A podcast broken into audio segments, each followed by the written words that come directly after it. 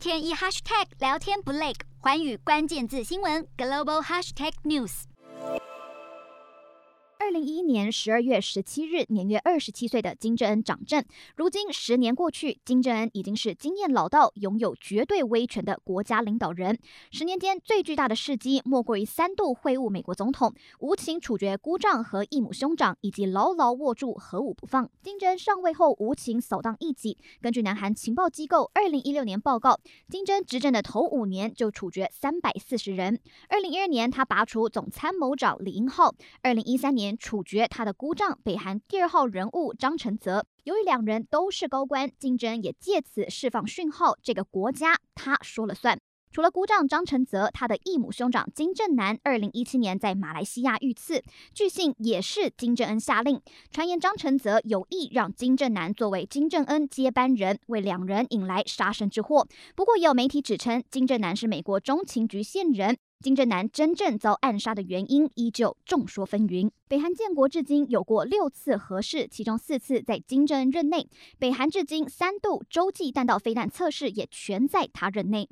根据南韩估计，北韩目前拥有二十到六十件核武，并且有能力每年以六到十八个核弹的速度增加。拥有核武以及能打到美国本土的洲际弹道飞弹，让金正恩有了跟美国总统谈判的筹码。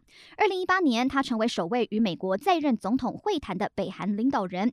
金正恩与时任美国总统川普在新加坡举行历史性的川金会。隔年，两人在越南河内举办第二次川金会。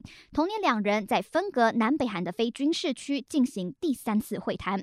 不过，由于金正恩拒绝放弃核武，因此国际没有解除对北韩的制裁。走过十年，金正恩还不到四十岁，预计还会在位好几十年。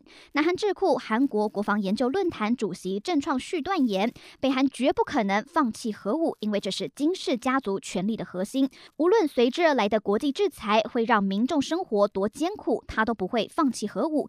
而去年十月起，南韩情报单位发现北韩大力宣传新意识形态金正恩主义，显示金正恩不再依赖前领导人的权威，要开创属于他的。金正恩时代，四大公投，人民做主，民意风暴来袭，政府如何接招？锁定十二月十八日晚间十点，有凭有据看台湾特别节目，决战四大公投议题，独家剖析，就在寰宇新闻 YouTube 频道直播。